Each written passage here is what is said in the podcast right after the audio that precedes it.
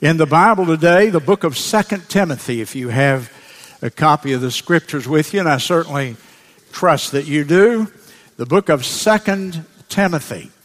Now, for those of you who have who might be visiting with us or haven't been here, we have been in a series on on a shelf by itself has been the title. On a shelf by itself, referring to the Bible.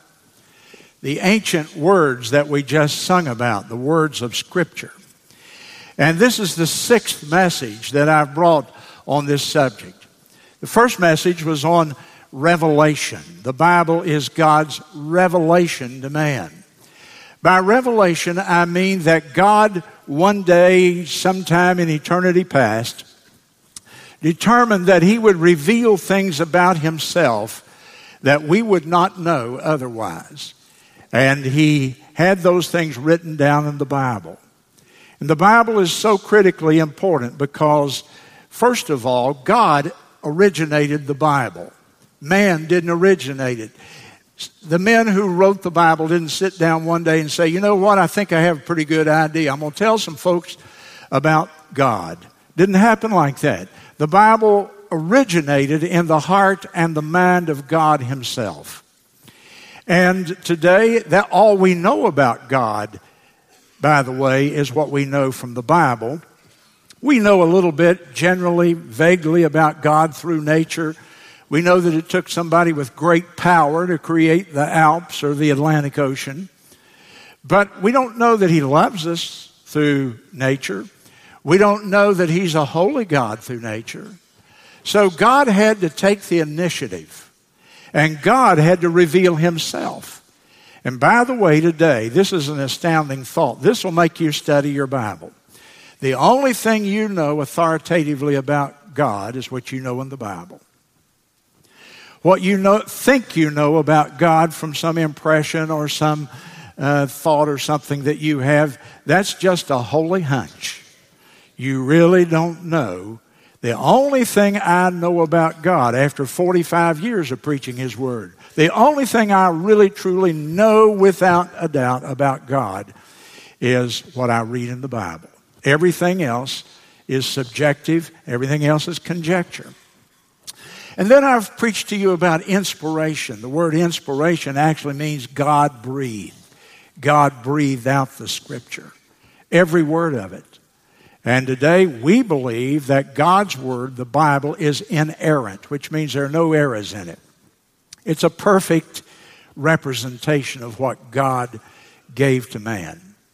And then there was a message on preservation, how God preserved his word, how God prevented his word from being corrupted, even down through history. Now, he didn't re inspire his word, but what he did was he preserved his word through providential circumstances. I believe with all my heart, I'm resting my soul on it, that I have within my hand a reliable and trustworthy copy of God's Word. And then last week I talked to you about the sufficiency of Scripture. The Bible says that the in 1 Peter or in 2 Peter chapter 1 that in the Bible we find everything necessary for life or for godly living. God didn't leave us without direction, without instruction. And in the Bible, there's everything I need to know God and to know how to live a godly and righteous life that will be pleasing to Him. Now, the text today is from 2 Timothy chapter 3, and I'm sure you have it by now. And could I ask you to please stand as we read God's Word together? Now, my text is just one verse, but I want to do a little background reading as well. Follow with me, please. Let's begin in verse 12 of 2 Timothy 3. Yea, and all that live godly in Christ Jesus shall suffer persecution. And we see some signs of that increasing even in our world today. I pray it doesn't materialize. But even but evil men and seducers, those who would seduce us, tempt us into evil, will wax worse and worse, deceiving and being deceived. But Timothy, Paul writes, continue thou in the things which you have learned in the past and hast been assured of, knowing of whom thou hast learned them. And here's the text. And that from a child thou hast known the holy scriptures, which are able to make you wise unto salvation through faith which is in Christ Jesus. Now, I want you to notice a phrase there. The holy scriptures, which are able to make you wise unto salvation. And so, the subject today, we've had revelation, we've had inspiration, we've had preservation, we've had sufficiency, we've had evidences that the Bible is true, but we have a new topic this morning, and that is the primary purpose for which the Bible was written. What's the primary purpose of the Scripture? That it would make us wise unto salvation. And thank you, and you may be seated. There are two books written to a young pastor named Timothy. And obviously, the books are called Timothy, first and second book. They're what we call pastoral epistles or letters, meaning that they were written to help a young pastor to know how to do his work as a pastor. And they were written, both of them, of course, by Paul, and they were written from a jail cell. Now, we go back to 2 Timothy chapter 1 and verse 5, we find out a little background about Timothy, and it's important to the subject. If you look in 2 Timothy 1 and 5, Paul says, When I call to remembrance the unfeigned faith that is in you, which dwelt first in your grandmother Lois and your mother Eunice. So we find out that Timothy, unlike most people in that day, was a second generation Christian. His parents and grandparents, well, he was a third generation Christian, wasn't he? And Paul writes to him and says, You have this unfeigned faith. You want you may want to define that word unfeigned. It means real, real faith, genuine faith. Unfeigned faith is heartfelt faith, true faith, genuine as it can be. And he said that faith is a, is a result of your Christian heritage. And he even calls the name of his grandmother, Lois. She was the first one in the family who was saved, Grandma Lois. And then there's your mother, Eunice. And Grandma Lois passed that faith heritage to her daughter, Eunice. And Eunice now passed that down to you. And today, you were, you were taught the scriptures that are able to make you wise unto salvation. Now, Acts chapter 16 and verse 1 tells us about his father, but it doesn't say his father was a believer. His father was a Greek, we're told, and so Timothy here is Hebrew Greek in his lineage. 2 Timothy chapter 3 and verse 15. Go back there though, the text passage. And I want you to know it says, From a child thou hast known the Holy Scriptures. And the word child there is a very interesting word because in the Greek of the New Testament, the word is a Greek word brephos, which doesn't mean a child this high, it means an infant. It means a child like the four little children I dedicated to the Lord here a few moments ago. From an infant, you were taught the Holy Scriptures by Eunice and by Lois. Parents, boy, what a message there. Just let me stop and apply that. Because I, I exhorted these four parents you start early with that child. You bring them to Sunday school every time the door is open. You bring them to the church services. You enroll them in a Christian school.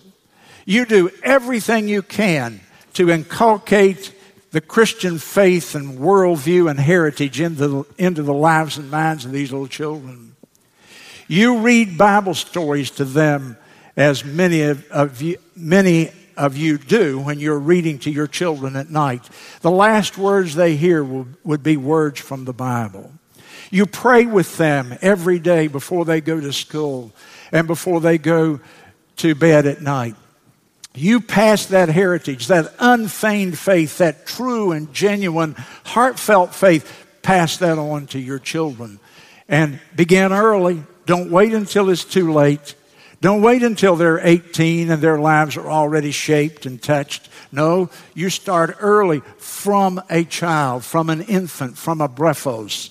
You begin to teach them the Word of God. The importance of you as parents training your children in the faith. Now, Three simple points in the rest of my time. What is the relationship then of the Scripture to salvation?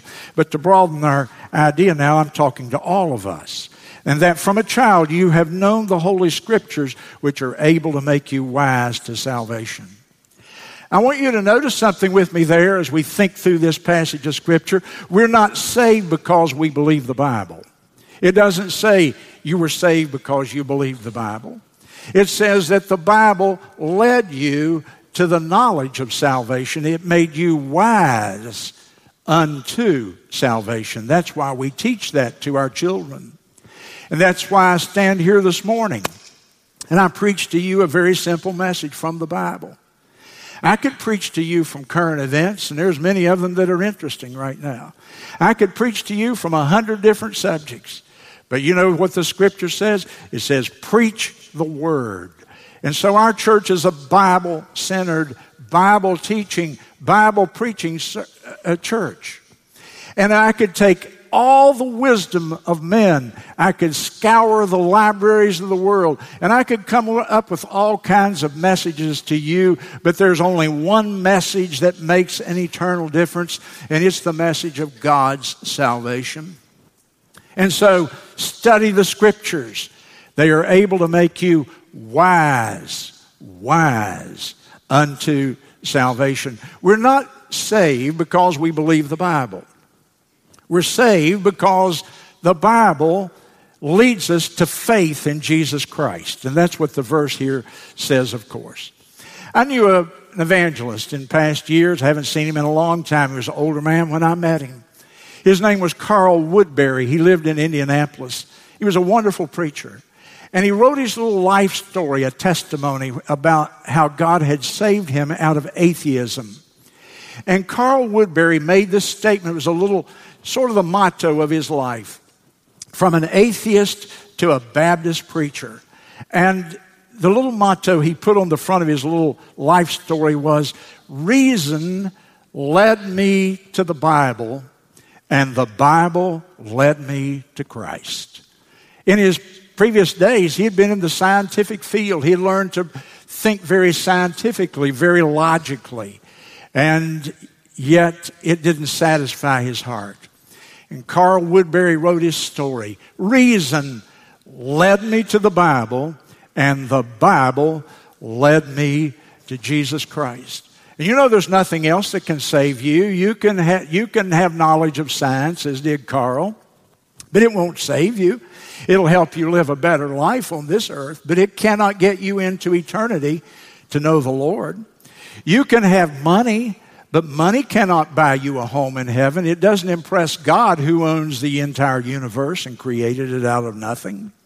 You can live a good moral life. You can have wonderful values and treat your fellow man in the way that you want to be treated, but that's not salvation. There's nothing that can save you. You can have position and prominence and social standing, but there's nothing, I repeat, nothing, a zero with the edge of it knocked off. Nothing, nothing.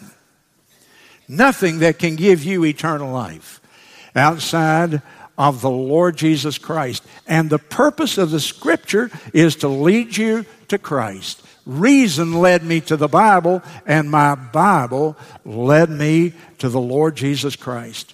Only the scriptures can make us wise to salvation. Please turn in your Bible, 1 Peter chapter number one, over near the end of the Bible. And on Wednesday nights right now, we're going through a very thorough Bible study of the book of First Peter. We just began, in fact. And I'm going to skip down to an area where we haven't touched yet. It's verse 23 Uh, 1 Peter 1. Being born again, not of corruptible or perishable seed, but of incorruptible seed by, continue reading, the Word of God that liveth and abideth forever. So here the scripture compares itself to a seed. And the great Pee Dee of South Carolina is a farming area. We get outside of town a few miles, beautiful, beautiful farms. And every person here is familiar with farming, and the farmer plows up that soil and he drops those seeds in the ground. And they're covered and they're fertilized. And he waits a week, 10 days, two, two weeks, depending on the germination time of the particular seed. One day that little seed breaks open because in that seed there is something that nobody truly understands on this planet. There's life. That seed sprouts and it works its way up through the soil and then it begins to grow. And then we have a beautiful plant and we have fruit and we have reproduction and we have all those things that they do that life produces. And the bible says this is god's seed. And so we hear the word of the lord as i'm preaching to you right now. We listen to the gospel faith cometh by hearing and hearing by what? The word of god. And you listen and you read your scripture and you study it and you compare scripture with scripture and you find out that as you learn the word of God and you hear the gospel and understand the gospel and comprehend it that like a seed it begins to sprout life into your heart. And the darkness is dispelled and life comes in and unfeigned faith, real, true, genuine faith, is always born out of the Word of God. Without the Word of God, there can be no salvation. I hear people say, you know, the Bible is life changing. True, it is. But that's not all. That's not a complete statement. The Bible is life transforming. The Bible is life changing, but I'll tell you something even more important than that. The Bible is life giving. It is life giving. And eternal life comes from God's Word. It's more important to have life than it is to have my life transformed, isn't it?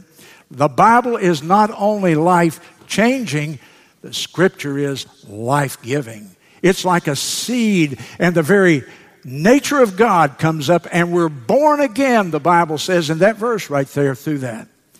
So, the primary purpose of the Bible is to make us wise to salvation. Would you look with me in the book of John, chapter 20? I'm turning you to a few places here, but I want you to see this for yourself. In fact, this is a clear statement that the purpose of the Bible is to bring us to salvation. And I look in John chapter 20 and verse 30. John 20 and 30. And many other signs truly did Jesus in the presence of his disciples, which are not written in the book. Jesus, all the miracles that Jesus performed are not written in the Bible. There's, there wasn't room for them. But look at verse 31. But these are written, these signs that John has talked about, that you might believe that Jesus is the Christ, the Son of God, and that believing you might have life, eternal life in his name. And so, what am I saying to you? I'm saying that the purpose of the Bible, the Bible was written, as this verse says, to make you wise unto salvation. And you know, really, the Bible can take care of that without any help from anyone. True story. True story. I want you to remember that. Back in the late 90s, 98 or so, a man walked into a pastor's office in Los Angeles, California. I heard the pastor tell the story. And the man introduced himself and gave his name. In fact, he kind of barged in. He said to the receptionist, I've got to talk to the pastor right now. Well, he's busy doing something. Please, I'm desperate. It's a crisis. You've got to let me in. And so the pastor came out to the reception room and said, Hello, I'm so and so. And the man said to him, Well, my name is thus and so. He said, I want to, I'm desperate. I need to talk to you for a moment. The pastor invited him in and just said, I'm, I'm right in the middle of something, but I'll just stop and try to help you because I can see you're desperate. And the gentleman said to the pastor, he said, I'm Dr. So and so. I'm an MD. I operate the abortion clinic down here on such and such a street, not two or three miles from here. I'm Jewish. I'm not a Christian. I've been divorced two times, and both of them have ended in tragedy. I'm living with a woman right now, and very frankly, I can't stand her. But I don't know how to get away from her either. And he said, basically, I've lost my kids. I have everything you can want materially. The pastor later found out he made nine, he, he, had, he had done $9 million worth of abortions in that clinic in the previous year. I have money. I have social standing. I'm a physician.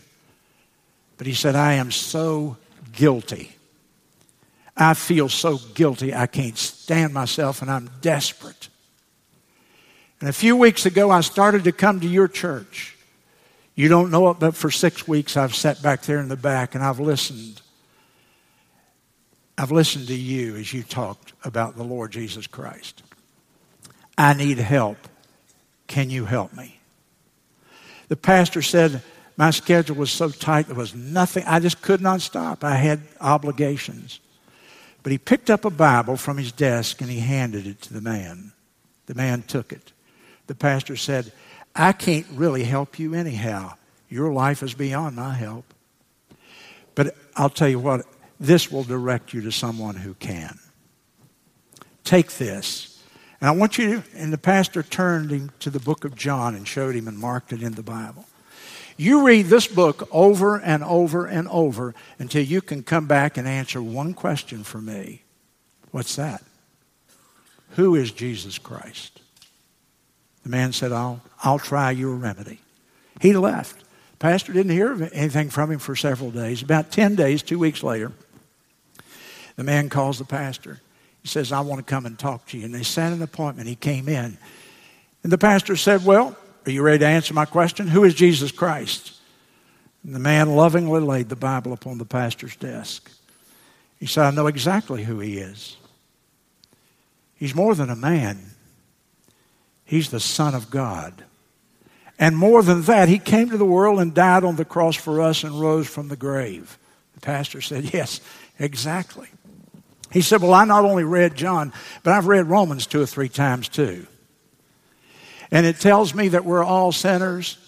And it tells me that if we call on him, he'll save us. Is that right? Will he, will he in fact give me life? And the pastor said, Yes. And he said, Well, just as soon as I can clean up my act and sell that clinic, I'm going to come down here and do that. And the pastor said, Hold on. You're, you got that part wrong. You've been right up until now. But the Bible doesn't say that we clean up our life first and then we trust Christ. It said, You believe in Jesus and you will have eternal life. And then God will direct you in cleaning up your life. Who am I talking to here today? Or maybe who is watching our television program right now?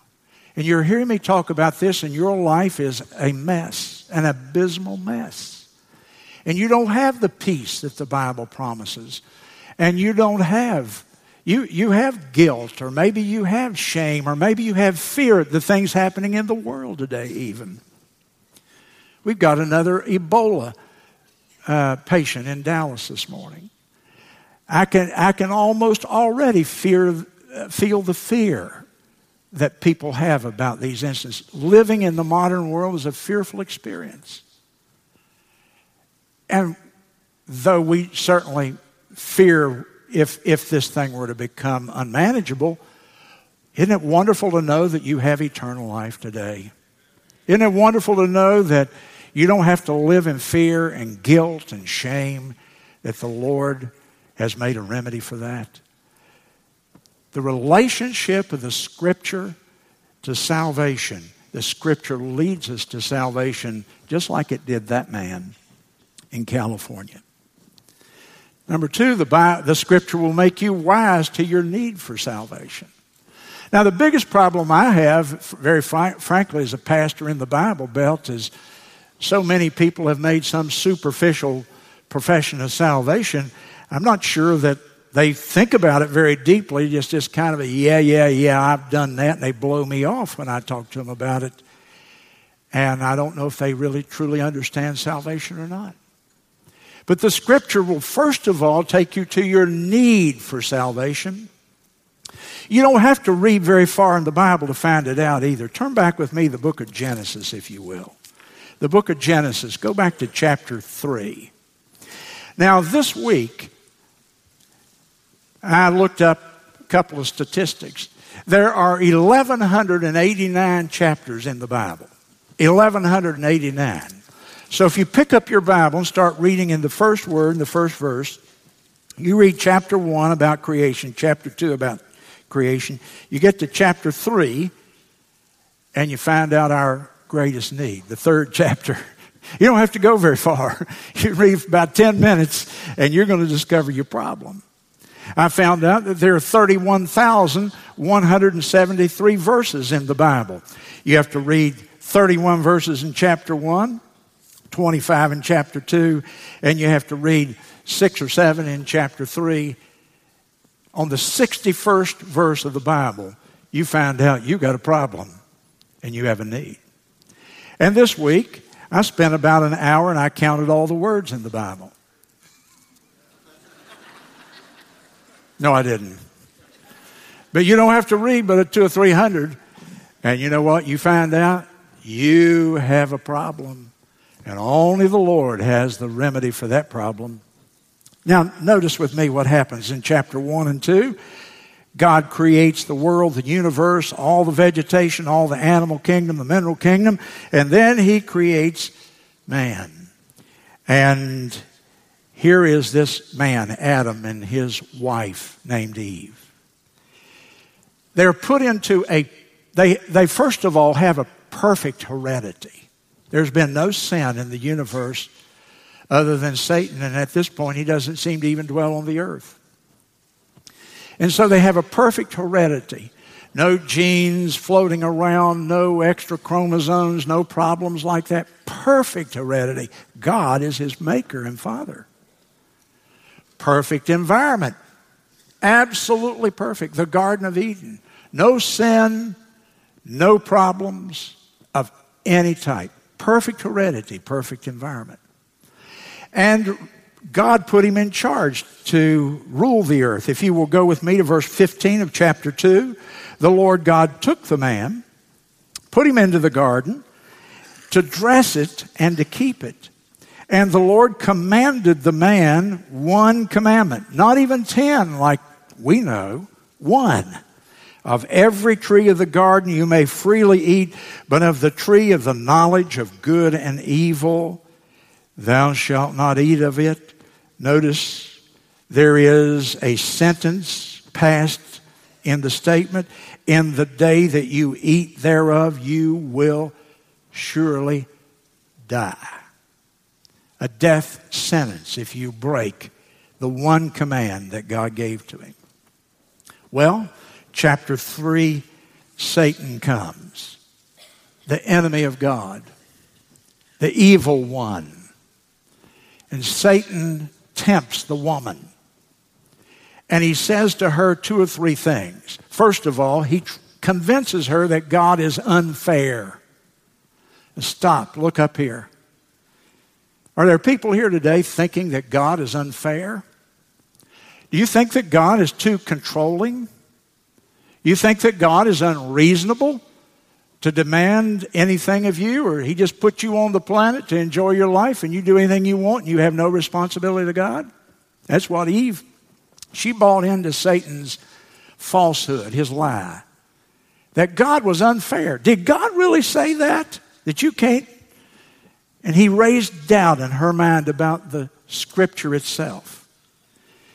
The other thing that he did here is he convinced her to disobey the Bible, to go ahead and eat, to disobey God's word, and she did. And what is sin? Sin is a word of disobedience to God. Sin is an emotion like hatred, that can be sinful. What is sin? It's a word, it's a deed. Sin can be a thought. Lust, Jesus said, is sinful. Just a thought. And certainly, a word, a deed, a thought, an emotion. Well, this was a deed, and she took that fruit, whatever it may have been. And she ate it, and then she gave it to her husband. Sin is disobedience. Sin is questioning God's word. Sin is rebellion against God. Sin is independence from God. I'll live my life as if there were no God. Nobody's going to put any restraint on me. Nobody's going to control me. That's a sinful spirit, and she had it. And that day she made a choice, and it changed the world, it changed history. Because upon that day sin came in, the whole universe was changed, even the physical universe. And the Lord talked about that in all those verses in chapter 3 that I don't have time to go into. But then God later provided for them a remedy. Look at verse 21. And unto Adam also and to his wife did the Lord God make coats of skin, and he clothed them. And that day he began the plan of salvation, if you will. Now, sin brought death. Go back to chapter 2, verse 17. In the day that you eat it, you will die. And so we have this cycle birth, death, life in between for an uncertain period of time. In March 2006, there was a giant tortoise in India. And the world's, the headlines around the world were the oldest living thing has died, the oldest living animal. That big old turtle lived for 250 years, but he died. Because, based upon the Word of God in the book here, we're born, we live, we die. That cycle is endlessly repeated and never has been repudiated. I've told you about my grandmother Green, a little woman from West Virginia. She was born in 1878, and she lived for 114 years. She made Guinness Book of World Records as the second oldest human being in the world.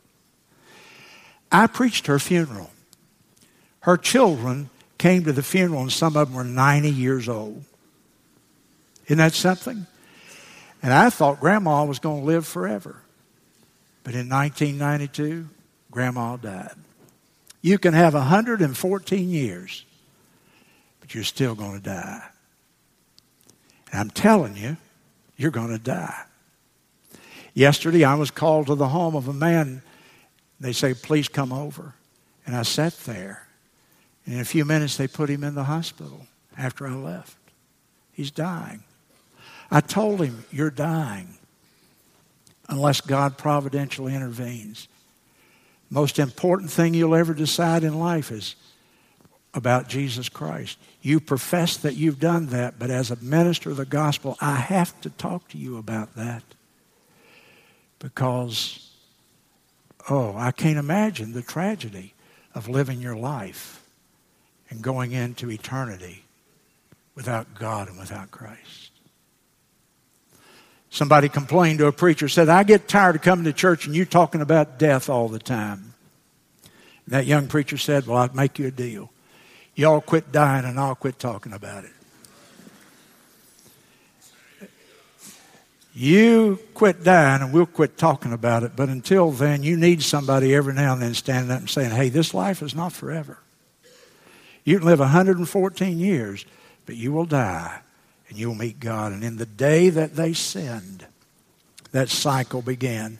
Romans 5 and 12 says, And so death passed upon all men, for all have sinned. I'll tell you how to never die. Just never sin. But by the time you figure it out, it's too late, isn't it? Death passed upon all, for all have sinned. Well, lastly, the scripture will make you wise to God's plan of salvation. Go to chapter 3 and verse 6.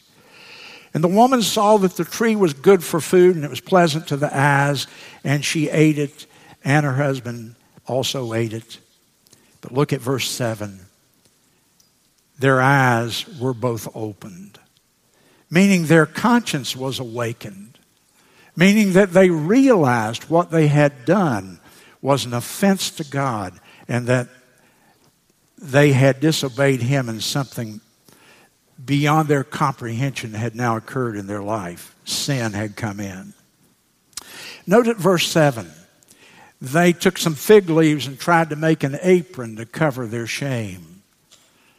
The futile attempts of people to save themselves, but it was ineffective. But look at verse 9. God took the initiative.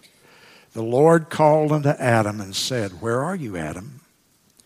Up until then, the Lord had been walking with them in fellowship every day, but now sin comes in. And anytime sin comes in, sin separates from God, and sin breaks fellowship. But look at verse 21 that we've already read. But God made coats of skins and clothed them. So their works of their own hands to make the fig leaves was, was ineffective, but the Lord provides salvation for them, if you will. That's a picture of that in the British Navy, the Royal British Navy, I presume it's still so, but I've read it more times than not. I've read that every piece of rope they make, and you know they use a lot of rope on sailing ships and so on, every piece of rope in the British Navy has a red thread running through it.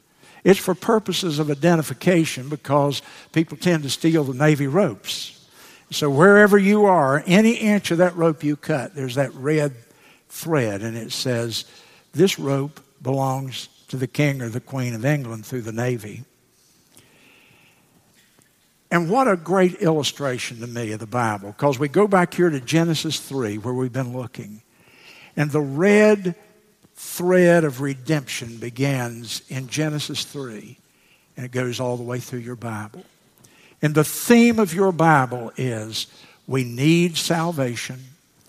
We desperately need to be saved, but we cannot save ourselves. God has provided for us a substitute, as He did here. They are naked, symbolizing their openness, their inability to cover their sins. And the Lord took the skins of animals, which meant something had to die to provide that skin. Blood had to be shed. Some innocent substitute had to give its life so that they could be clothed. And in the same sense, Jesus Christ came, the perfect Lamb of God, our substitute, Bill Monroe's substitute for his sins. And he died that I might have the proper attire before God, the righteousness of God himself. And so I read 2 Timothy chapter 3 again with that in mind. From a child you have known the scriptures, that story of redemption. And those scriptures are able to make you wise unto salvation through faith that is in Christ.